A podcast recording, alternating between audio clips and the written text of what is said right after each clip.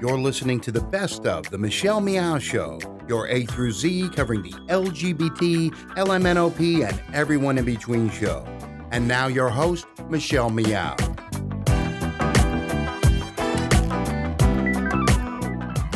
It's Michelle Meow. You're listening to the Best of Show. We're replaying some of my favorite interviews we've done this year. Today's program is brought to you by Pacific Fertility Center. When life needs a little encouragement, Pacific Fertility Center will be right by your side. Visit pacificfertilitycenter.com. We'll continue our focus on Frameline, the San Francisco LGBTQ Film Festival that's happening right now. Uh, as you can tell, we've had some incredible people that we've interviewed uh, and, and also their films. Great work. It gives us the amazing opportunity to talk to the filmmakers from all around the world, really. So earlier this year, Vietnam announced that it would legalize gay marriage but not recognize it. I don't know what that freaking means. But basically, from what I understand it, gay and lesbian people can get married, and that was prohibited prior to January of this year. But uh, as far as legal disputes goes, the courts would not get involved. So again, I'm not really sure what it all means, but for Vietnamese government officials, they felt that the country needed more time to accept gay and lesbian people. That leads me to the question, well, what about gay, lesbian, bi, and transgender people? What about the trans population in Vietnam? How are they recognized or accepted, especially in a communist country like Vietnam? Uh, what about socially or culturally? Our next guests are with the film Finding Phong, a documentary chronicling Ly Quoc Phong and her transition as a transgender woman in Vietnam. So let's welcome director Swann Dubus. Hello, Swann. Hello. And the star of her own documentary, which is so amazing, Phong, Welcome to the show. Hello, I'm from. How are you doing today? I'm very happy. Yes. First time in San Francisco?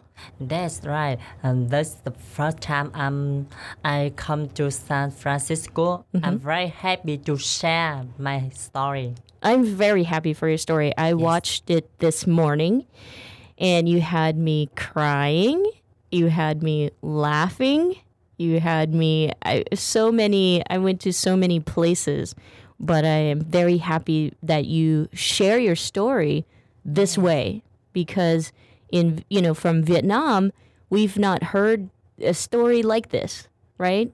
Not very much we get to hear uh, about uh, transgender people in Vietnam. Maybe in Vietnam there's some people trans um, boy um, became a girl, um, but not anybody um, girl um, change a boy. Yeah, um, and um, me. Uh, I'm change a boy became a girl. and now I'm very happy when I'm a girl. Yeah, yeah, and you're a very beautiful girl. I get, I, you know, you. your smile is so is so wonderful. Swann, uh, this is my question for you. You know, you, the documentary opens up with a close up of Phong, and Phong is very sad. She's crying, uh, you know, crying a lot, and we focus on her her crying so much. But it, she's also talking into the camera as if she is. There's a message for her mom. And in the middle of the documentary, uh, as soon as she starts transitioning and taking hormone uh, therapy, it almost feels like the documentary or the format changes and becomes much more narrative. Was that the purpose, and was that on purpose?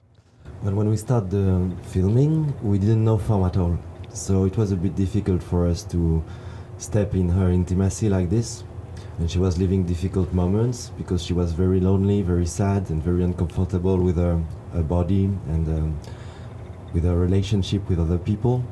So we didn't feel like stepping in her story and uh, as foreigner as yes, people coming from from outside. So we just gave her a camera, and all the beginning of the film, it's a film diary. It's not shot by us, and it's very frequent when people make film diary. They've got people they talk to, and for Phong it was her mother, because at this time it was a big worry: uh, will my mother will accept my my transition or not? And um, when she started her transition by going to Thailand and start taking hormones, she was more joyful, but she had to to complete this uh, this big journey, and she was not filming. So she was not feeling like filming anymore. It was a big, a big task for her. So at this time we came with a camera, and at this time we were friends already. So it was possible for her, for us to, to film these situations, this in in her room or yeah, very close to to her. Yeah, it, it was very quite clear, and uh, almost like we went. It, a lot of things happened. You went from the format changing, and also Phong, your emotions, uh, you know, change, your behavior change. You went from crying to dancing, and you went from sad to happy, and also from you know talking in the beginning to your mom to talking to everyone, everyone. Um, and so you know I, I wanted to ask you there was a scene um, there was a scene at the theater uh, where you work the water puppet theater. And there was you were talking to an actress and her male companion.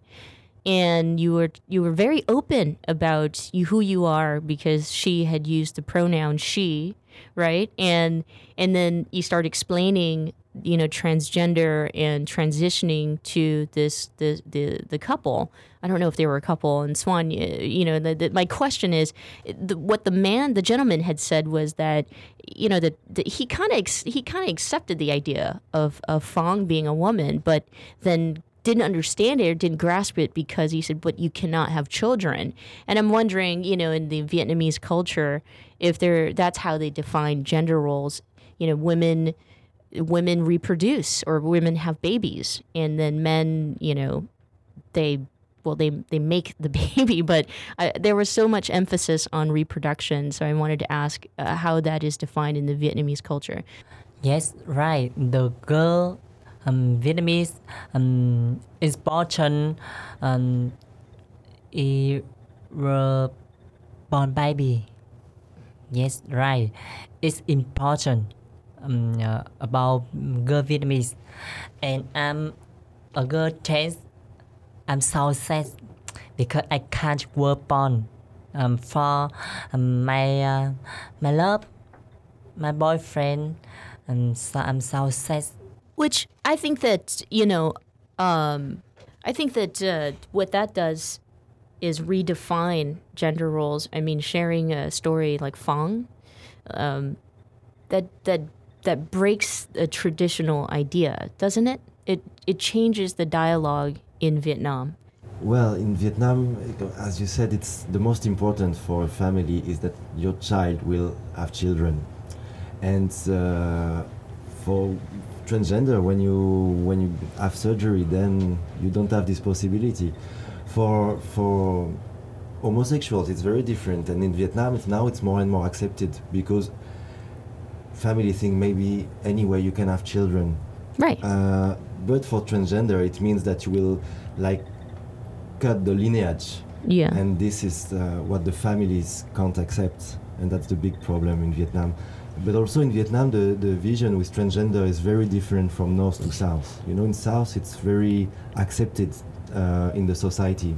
For instance, they are uh, singing in the funerals and uh, they are part of the landscape in the south. Mm-hmm. In north, not at all. It's quite uh, quite new, and there's very few transgender who live their life openly.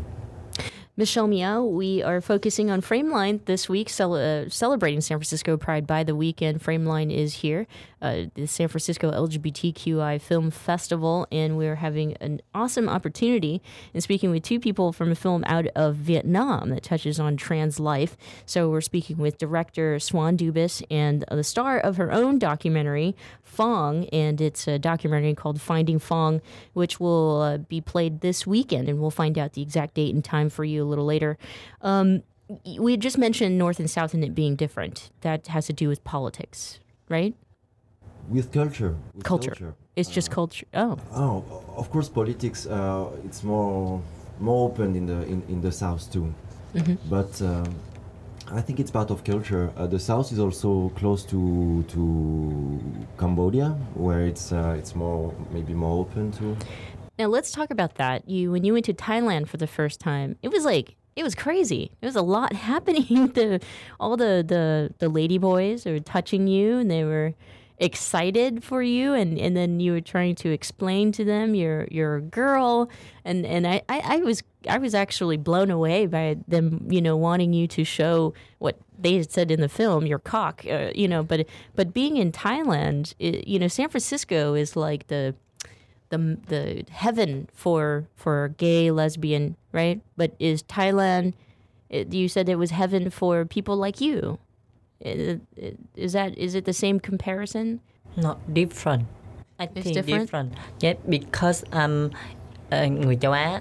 You want to say Vietnamese? Go ahead. Okay. Yeah. Bởi vì tôi là người châu Á cho nên khi qua bên Thái Lan và qua bên San So she said that là it- người for her châu it's Âu. different nên là because, cái phong uh, tục quán nó cũng khác nhau. Uh, Thailand is in Asia, and she she's Asian, so she feels much more closer than, uh, than uh, We're going to take a quick little break right here, but when we come back, we're going to touch on finding Phong, what that actually means, and, and getting into the heart and core of the documentary. So you don't want to go away. We'll be right back.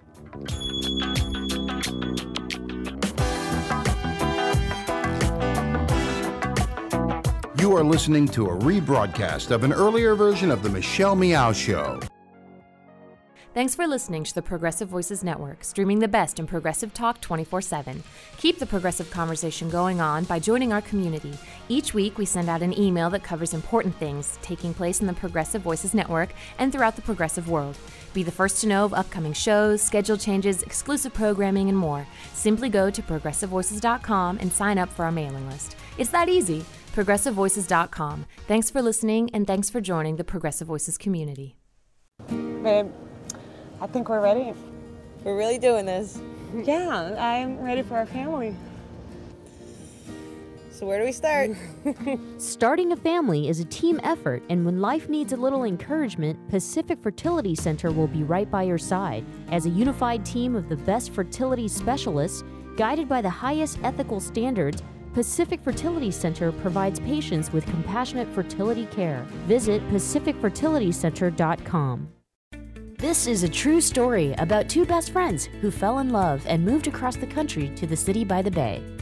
After many years of dating, Jen and Jacqueline are now planning their dream wedding. It's a big moment in everyone's life when you say I do, especially when you can make choices for your authentic life and your loved ones too. Congratulations, Jen and Jacqueline. Live your authentic life. A special message brought to you by Weatherford BMW.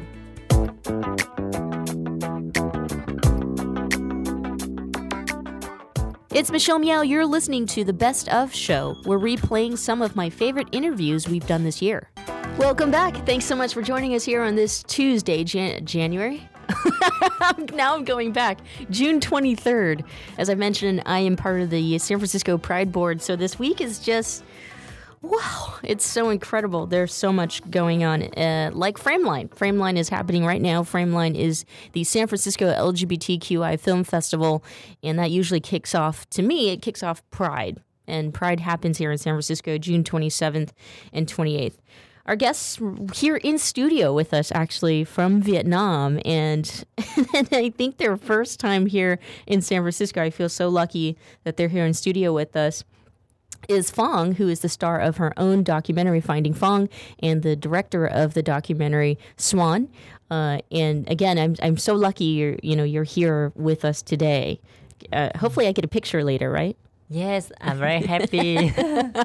okay, so let's dive into the documentary, and uh, you know, you get to the part where you're having a conversation with your mom. Now we're no longer talking in the camera to your mom.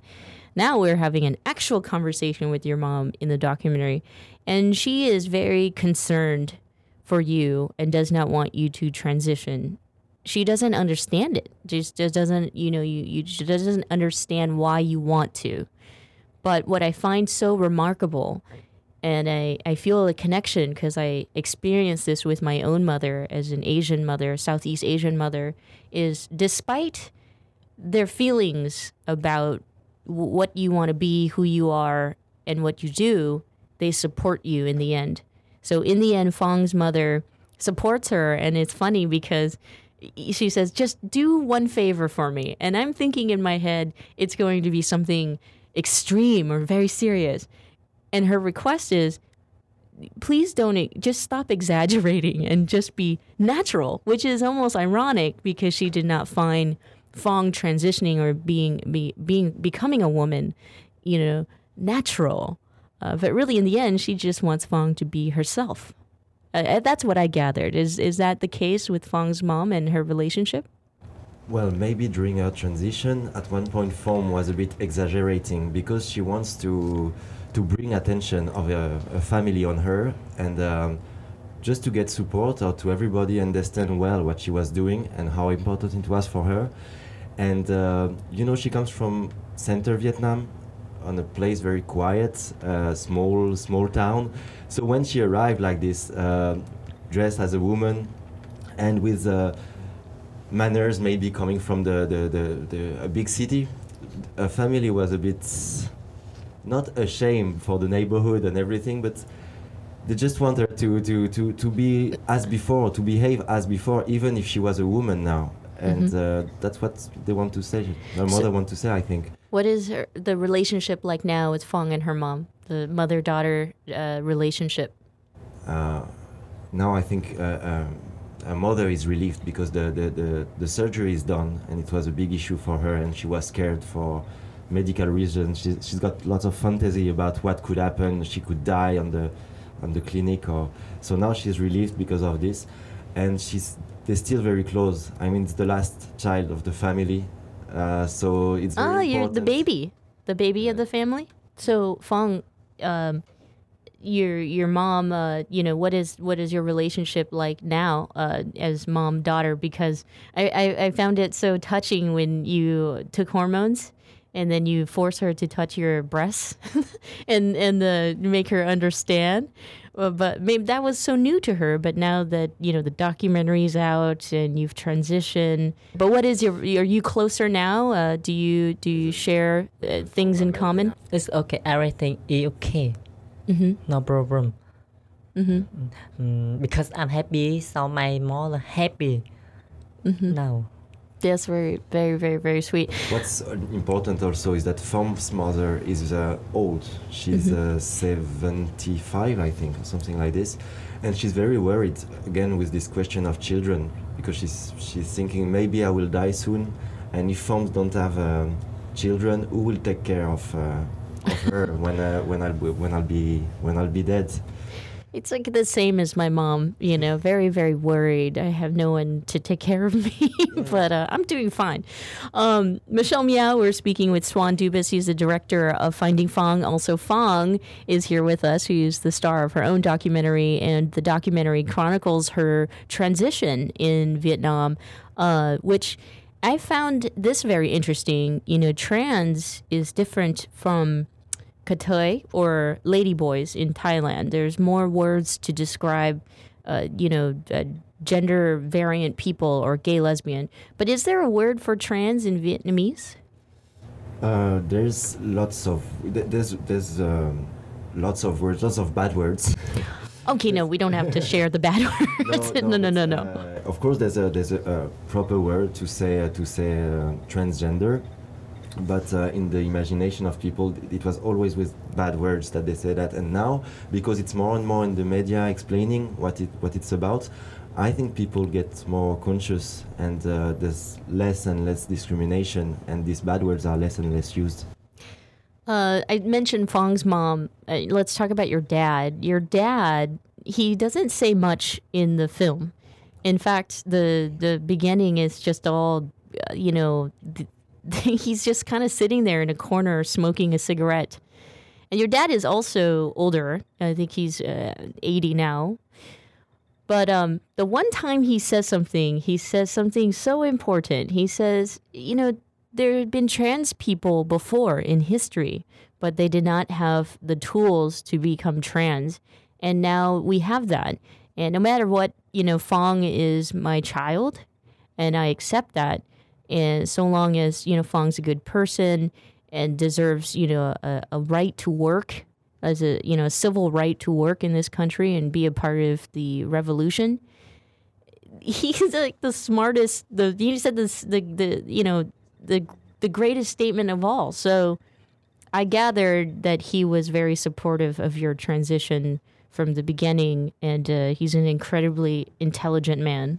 Yes, my um, I love my dad and love my mother so much because my dad um, uh, before my dad uh, don't understand me uh, and long time I talk um, with my dad and okay my dad um, understand me and love me more. Uh, let's see. How long do we have? I'm gonna I'm gonna go a few more minutes. Uh, in in just trying to make sure that we covered everything about Finding Phong. The reason why I'm so uh, drawn to this documentary is that you know trans life here in America, it is a big subject right now.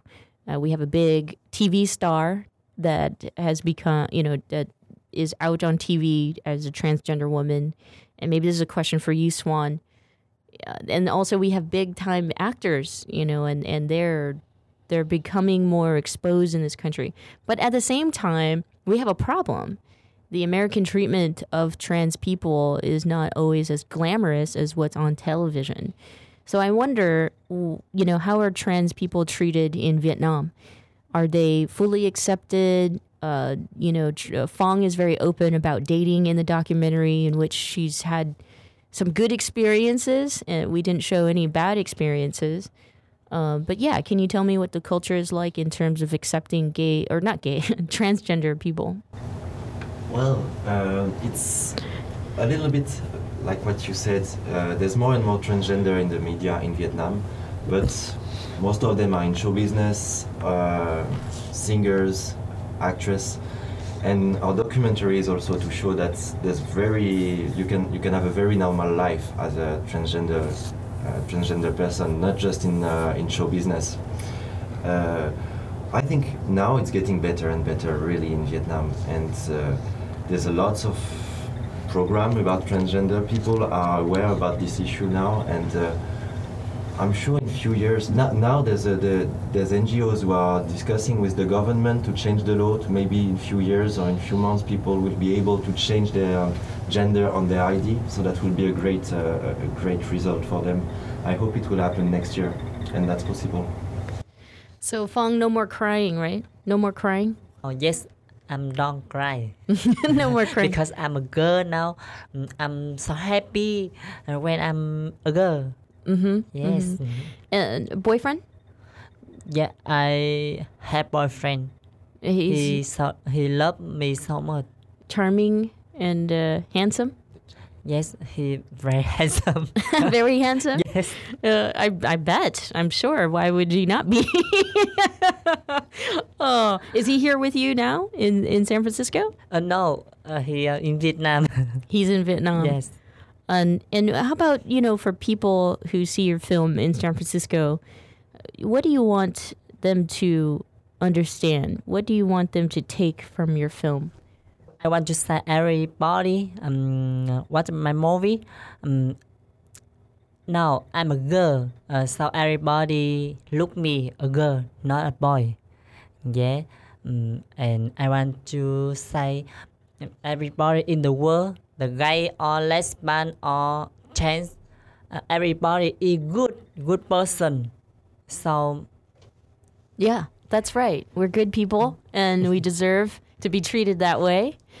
Uh, one last question before I let you go. Uh, here in San Francisco, have you? Um, what do you like to eat? Have you? uh, Do you eat? Have you had good food in yes, San Francisco? good food I like so much. Yeah. What did you have? I come to San Francisco two days ago. Just two Uh, days so ago. I not eat so much. We eat a lot here. yeah. Can you tell? we like to eat here in San Francisco. Uh, have you had the pho here? Pho. Yes, Yeah. I, I I eat in the morning. This morning. How is it? Good? Is it's it? good. Good. Yeah. Is it okay? Good. It's okay. Better in Vietnam though, huh? Mm, the same. It's the same. That's the same. Um, maybe a little, a little bit. A little bit uh, better, or yeah, Yes. Yeah. maybe. I don't know. you know, it's okay, it's okay. I was, uh, you know, I, I, I think it's probably better there. Um, don't forget, Finding Phong plays at the Roxy Theater this weekend, Saturday, June 27th at 4 o'clock.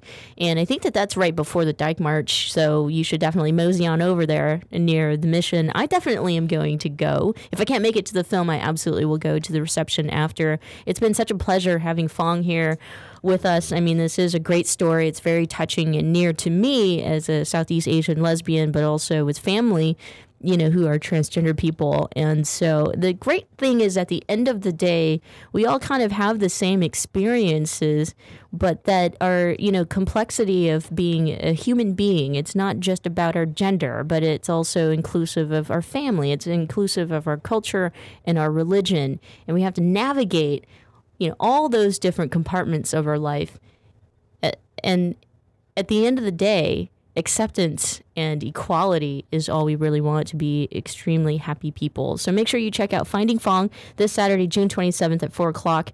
And i'm sure you can get tickets at frameline's uh, website. Swan and phong thank you so much. Gamung. Thank you very Thank much. you very much. the michelle meow show continues right after this. Don't go away You are listening to a rebroadcast of an earlier version of The Michelle Meow Show. I'm Heklina. I've been doing drag here in San Francisco for almost 20 years, and uh, over the past couple months, I just opened up my club Oasis. It's been going really well. People really seem to appreciate the space. It's something people say San Francisco really needs right now because the city has been changing a lot. I always had this attitude of, of opening a space that was kind of like for everybody, and that's just kind of the attitude and the the uh, the ethics of Oasis. Is it's kind of a space for everybody. How does it feel to be a business owner? I don't know. You know, it's funny because I still need I still have to kind of pinch myself to believe it's actually true. You know what I mean? Like I walk in there and and I go up to the bar and I go, oh, could I please have a glass of water? You know, it's kind of like I forget that it's my place. Running gay clubs, it's changed a lot. Um, I think that gay people now they're everywhere. They don't feel like they have to maybe be in a gay bar all the time. So you have to be much more creative about how you are enticing people to come out to your club. I, I guess I'm successful because I'll just say it. I work really hard at what I do. I also like to provide a really quality experience for people. So yes, you know, people will pay to see my shows and pay to come to my club, but I always like, like to give them something that's worth it. The experience that they'll, they'll leave my shows going, okay, that was worth it. You know what I mean? That's just always been my attitude, um, just to entertain people. And so it seems like that works, you know. I would say to young kids, you know, just kind of form your own identity. And, uh, and you know, don't let others dictate how you should behave or think. Uh, you can always go to uh, sfoasis.com to find out about all the entertainment and nightlife that we have going on at Oasis. If you want to see drag, we've got that for you. If you want to see some queer hip hop parties or queer dance parties, we have that for you. Spotlight on Success and Achievement, brought to you by Wells Fargo. Together we'll go far.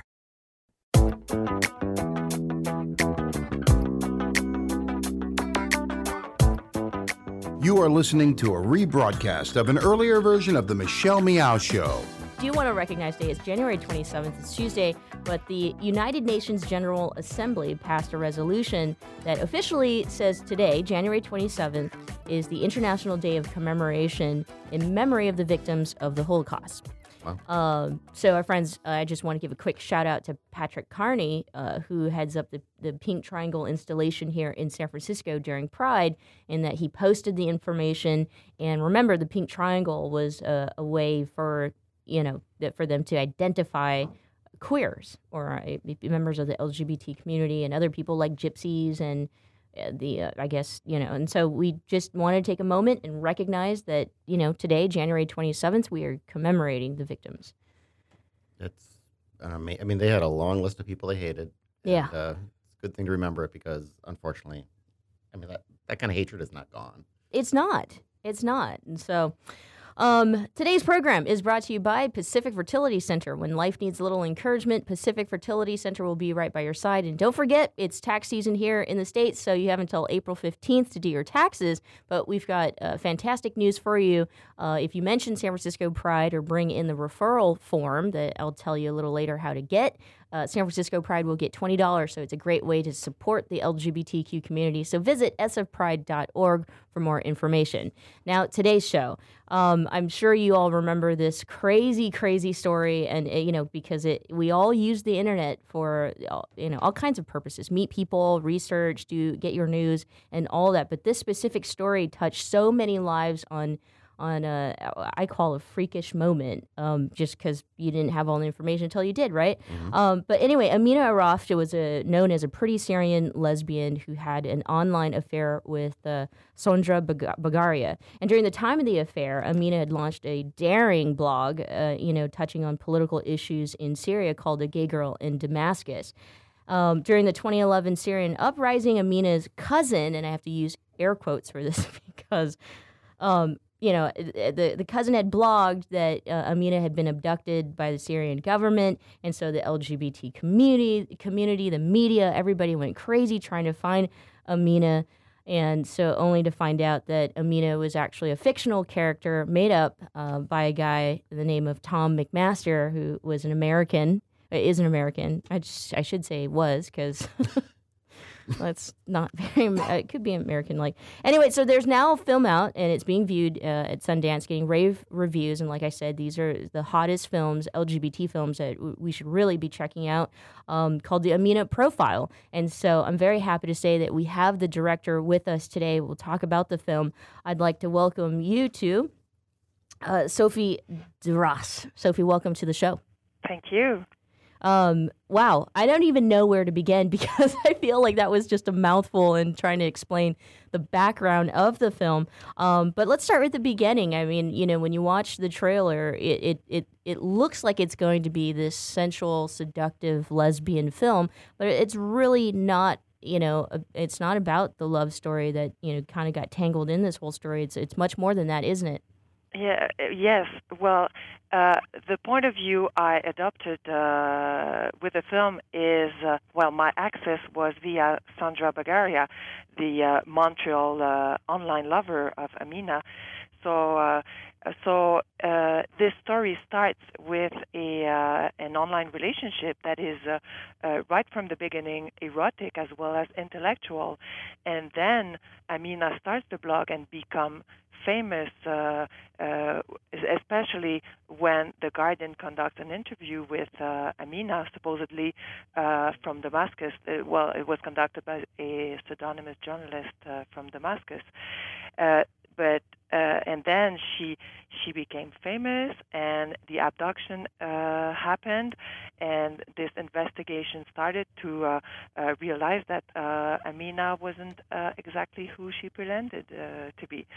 So, um, so yes, it starts with uh, a pretty hot uh, online affair between two women, just to expose afterwards very uh, important issues in terms of uh, uh, media identity. Uh, online identity, I would say, media coverage, and also the situation of activists in the Middle East, LGBT activists, but also activists in a broader sense and journalists as well who are trying uh, to speak about what's happening in their country and maybe like there are like so many cliches circulating and and they feel that uh, they were um, uh, not only betrayed by uh, this uh, gay girl in Damascus blogger, but also that they lost uh, credibility uh, since uh, all this was a hoax. Sure, Sophie. This is John Zipper.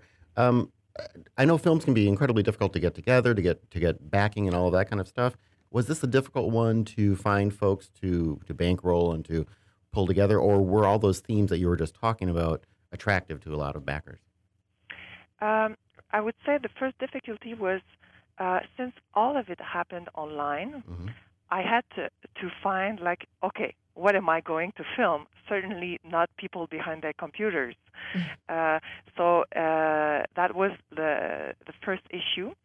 Uh, I decided I would uh, I would share with the audience what was uh, the fantasy because Amina is, a, is obviously a huge fantasy that started with Tom MacMaster and Sandra Bagaria, but then the fantasy was shared uh, uh, to a lot of people who followed the blog and and journalists and people who uh, campaigned for her. Um, it's a it's a fantasy uh, I would say of uh, like uh, yes she's lesbian she's cute she's outspoken she speaks about religion and sexuality and politics in a country where uh, it, she is at threat for doing so uh, so uh, it, it is she is the kind of uh, persona that we admire, that we want to see in the Middle East. Uh, so she's some sort of a mirror of our own uh, fantasies. Uh, so uh, I covered it uh, as it, it, has the sense of a narrative film when we we get into uh, uh, this huge fiction, and at the same time I uh, I had to meet with all the key people involved in the story to get their perspectives as well. I started with Sandra's perspective, but then uh, then uh, we learned a lot by traveling the world together and meeting with uh, uh, activists, LGBT people, uh, journalists from San Francisco to Chicago, Washington, Beirut, Tel Aviv, Istanbul, and and then we realized how the impact on Syrian people uh, was, uh, well, a lot uh, bigger than what we thought, since we don't get so much of their perspective from like uh, our Western uh, point of view. Sophie Deraspe is on the line with us. She's the director of the Amina Profile, a film that's currently being viewed at Sundance, and it's all touching on the subject of a gay girl in Damascus, a blog that you know was um, sub- supposedly about Amina Arraf, um, but it, it wasn't about Amina Arraf. It was about a guy named Tom MacMaster. And so, you know, Sophie, you just mentioned really quick on on finding out who it impacted LGBT activists, journalists, um, you know, people who lived in Syria. Or, uh, but we we haven't really even addressed the fact that you know Tom MacMaster is an American, this blogger who made up Amina.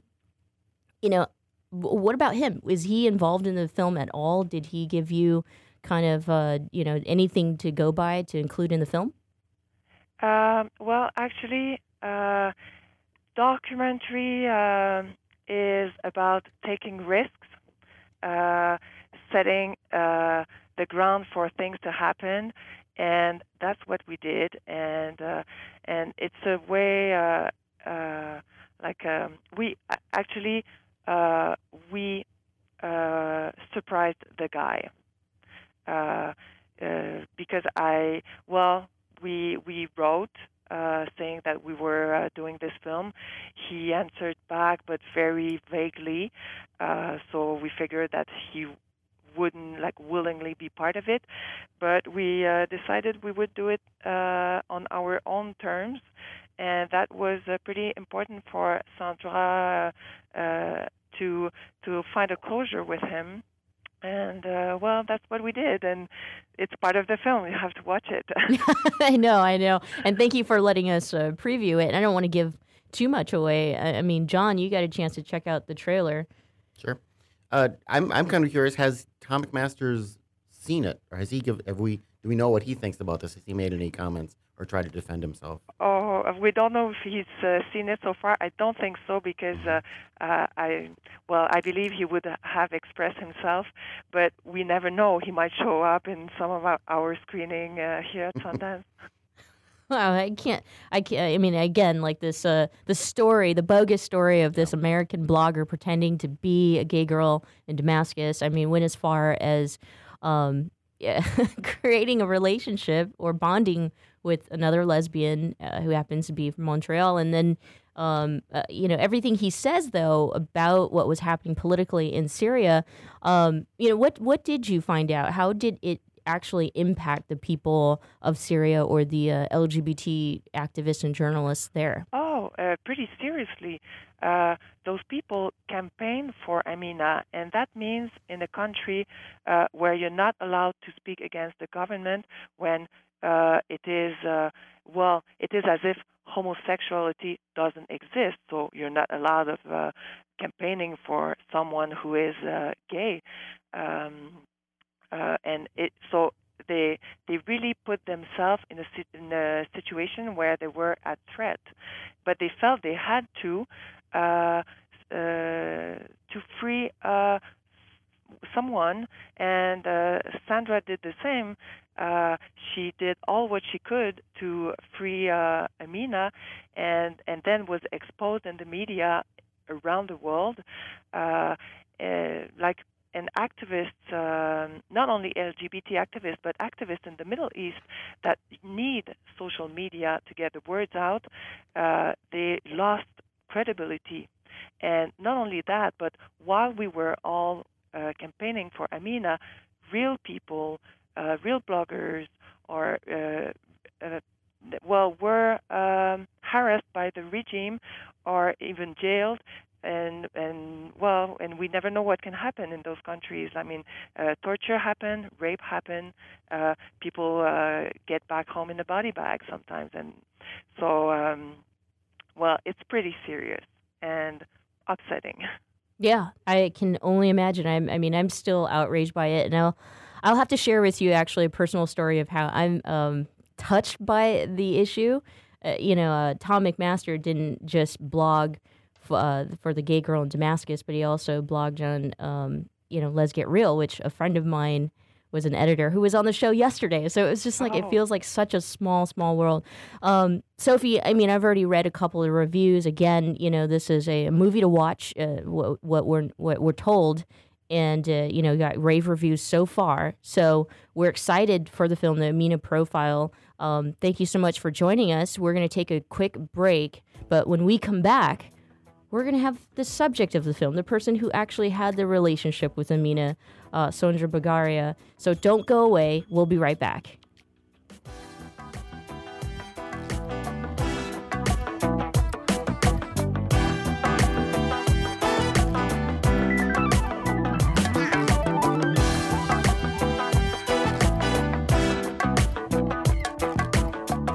You are listening to a rebroadcast of an earlier version of The Michelle Meow Show. Thanks for listening to the Progressive Voices Network, streaming the best in progressive talk 24 7.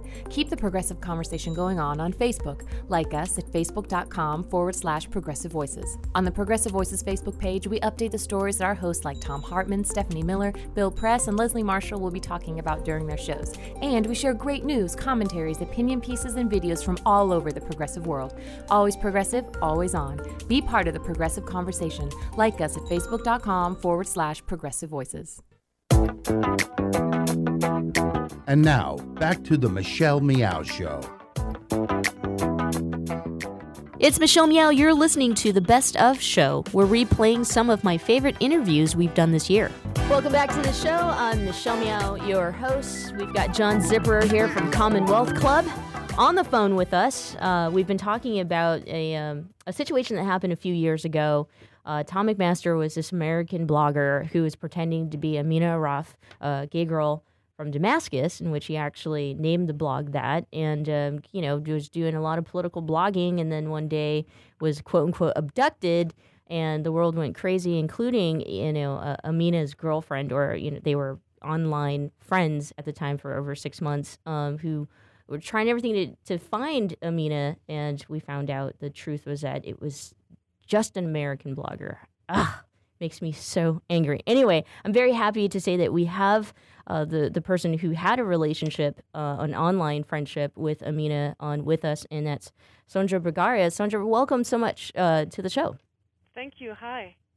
Um, so, you know, before we went on the break, we got a chance to speak to Sophie, the director, and we're talking about the movie that's now being viewed at uh, Sundance. But now we, we get a chance to talk to you personally since you're the subject of the whole entire film. I mean, you met Amina online and uh, started exchanging, you know, just communication and started to really fall for Amina as a person, right?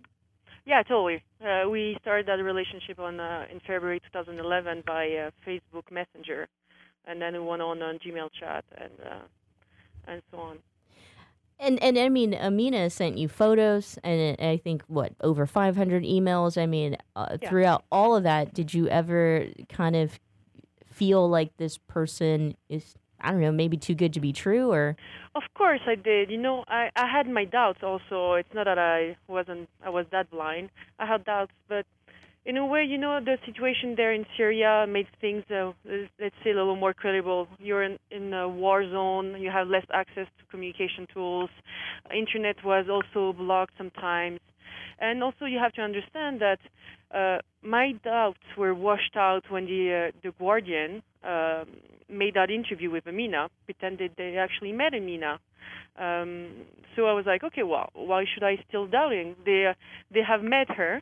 Uh, it was an anonymous, um, actually a journalist from the Guardian that was using a, a alias uh, in Damascus that uh, pretended they were actually uh, they actually met. So you can understand that having that type of like a stamp of approval made me feel a little better, better and reassured that she was a real person. This is John Zipper. Uh, Sandra, tell us how you felt and what happened when you found out what Amina really was and who it was. Well, you, it was in, in two steps. First, uh, we discovered that uh, the pictures of Amina were someone else's picture who was in uh, uh, was uh, Jelena Lecic, that Croatian uh, girl who was living in London. So I was like, okay, well, I fantasized over a picture that was not hers. Okay, maybe I can pass through that. Uh, because a lot of people and activists in Middle East were using avatars also at that time, and still are using avatars. You know, it's it's also a safety and security precaution they're Right. doing. Um, second, um, when they started investigating the fact that she may not be real, I was like, okay, well, I was writing to someone for six months. I'm not that crazy. So someone, whoever the person person is, is being detained. I have no news. Uh, so we still need to find that person and free that person. So of course, my first intention was to free Amina, uh, and even after knowing that uh, it was Jelena's picture, it was still the same thing. I I, I really thought someone was detained. Um, so this is what is the most upsetting, I have to say, that uh, you're trying your best to uh, free someone, and not only on my end. You know, like a lot of uh, uh, international organization, I remember having that uh, that U.S. Uh, State Department uh, call. You know, at my house. Uh, was uh, working, um, wondering where she was, and asking me questions about like passport number, her family uh, members. So it's it went far. It really went far. So when Tom MacMaster was found out, I mean, he actually did, uh, you know, some interviews uh, with Mhm. even NPR, and he, you know, he apologized, but it was like half-assed, and he said that he didn't think that he harmed anyone really because whatever he wrote, you know, politically was what you know he he he thought, and people should uh, give attention to what was happening in the Middle East. Um, you know, how do you feel about that comment that he said that he he didn't actually think that he caused any harm to anyone? Well, I I found it was like like ridiculous. Um, you know, and it's a, it's it's a he was a it was a really stupid thing. You have to understand that they made him apologize in a way. Uh, when they found out it was Tom, they told him to actually uh, write a post about it because that was not his first intention. Uh, so it was not even like uh on his own, let's say, agreement that uh, he was in a way forced, and he's like, okay, maybe I should do it. So of course, of course, he's like, I don't need. Uh, why uh, are people are freaking out? I haven't hurt anyone. That made me upset. That made me upset not only for my for myself, but it made me upset for all the people that were risking their lives finding Amina when they were like in Syria. You know, it's like it's it's one thing to be an activist. It's two things to be a gay activist, and the last thing is like when you're uh, anti-regime activist and you're in a dictatorship country, well, this is a little more dramatic, you know. So you're standing up and fighting for someone that never existed, for the reason that why uh, you were pretending to be someone else. You know, that was like little. That was totally disturbing. Has he ever, excuse me, has he ever apologized to you? Yeah, well, the thing is that he sent uh, four letters, four emails. The first one, I think, was for uh, was to Jelena for stealing her picture, which was probably a hundred pictures. Uh, I understand also that he sent another email to someone he met online through forums, uh, literature and fiction forums, or something like this. That he uh, had like. Uh, uh, I don't know, like just an online relation, uh, more on the fiction, you know, topics. And myself, plus I don't know, a fourth person, I think. So I did receive uh, apology uh, email. But you know what? You receive an apology email from a guy that just lied and mm-hmm. lied and lied, and that puts you and and never stop the machine before going too far. You know, you have a lot of reason not taking it seriously.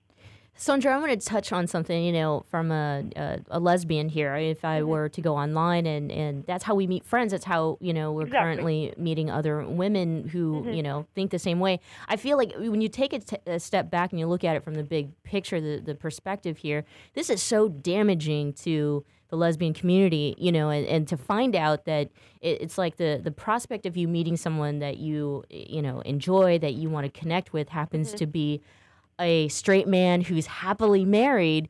I mean, I'm so angry about that. I, I you know, it's it, it, again. It's like, so if- cliche. You know, it's so cliche. do you think that this happens a lot though? I mean, obviously, right? You think about like Craigslist or something, like men pretending to to be women, to meet other women.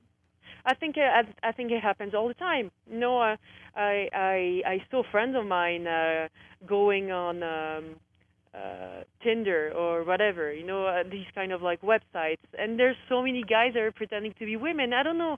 I don't know what's the trip. I don't know why they do that. It's uh, it's really going for fantasy. But you know, Tom Intention was probably uh, also a writing challenge.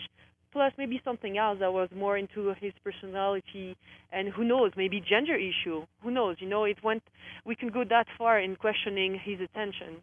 Um, but of course, it's damaging because we don't. we know as lesbian it's very hard to connect to people, and I'm a shy person, so of course going out is I don't like going out.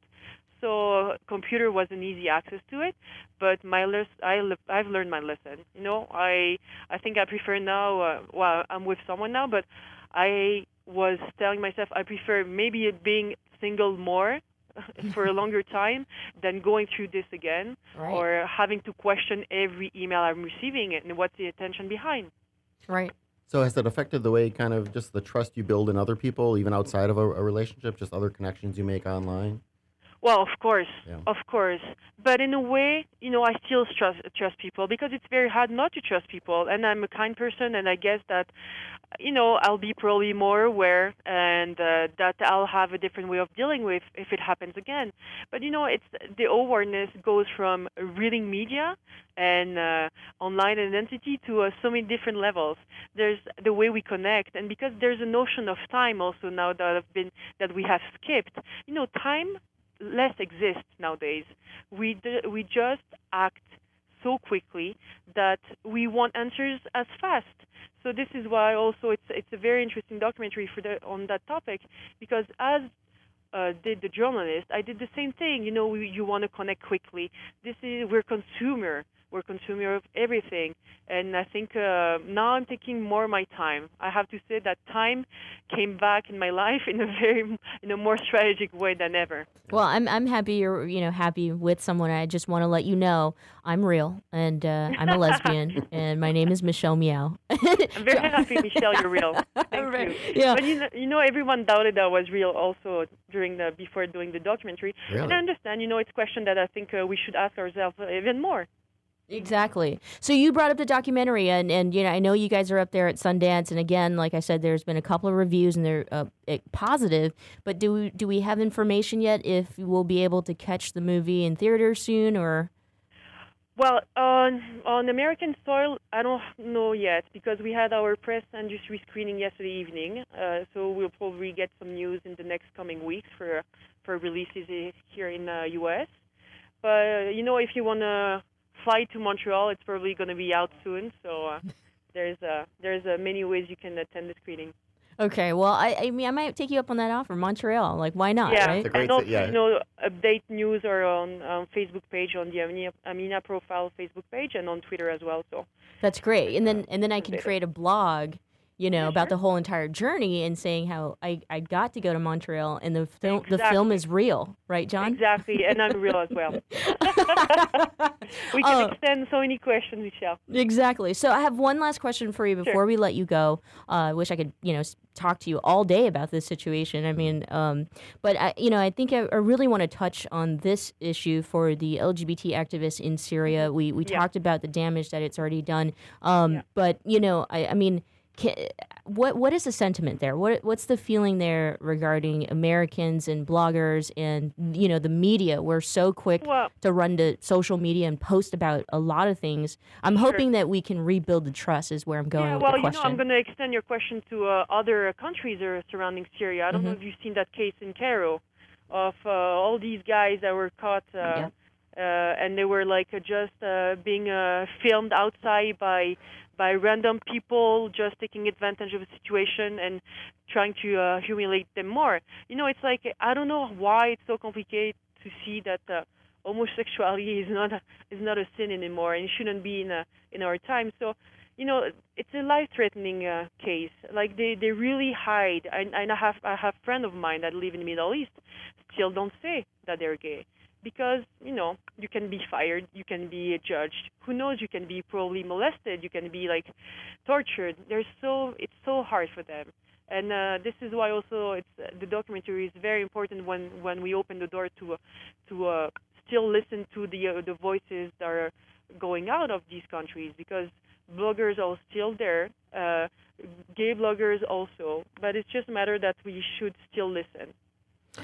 Sophie, thank you so much for joining us here on the program. Before we go on break, we, we're going to play, you know, a trailer of the film, the Amina Profile. And so right now it's being view, viewed at Sundance. We're hoping that the film will come to America. But if you got some extra change, hey, head to Montreal. um, and so, you know, uh, get more information by, you know, Googling the Amina Profile. I also want to extend thanks to uh, Sophie Deraspe, who's the director of the film, who joined us earlier. Uh, thank you to you both and good luck. Thank you so much for, uh, for inviting us. Tune into the Michelle Meow Show weekdays at 4 p.m. Pacific, 7 Eastern on Progressive Voices. It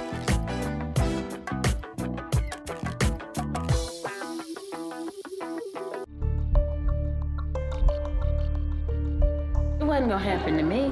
I dated one guy. I had to run in the room and cry because I pictured them as orphans. I started to prepare for death. I just remember laying up in the hospital thinking something's gotta give.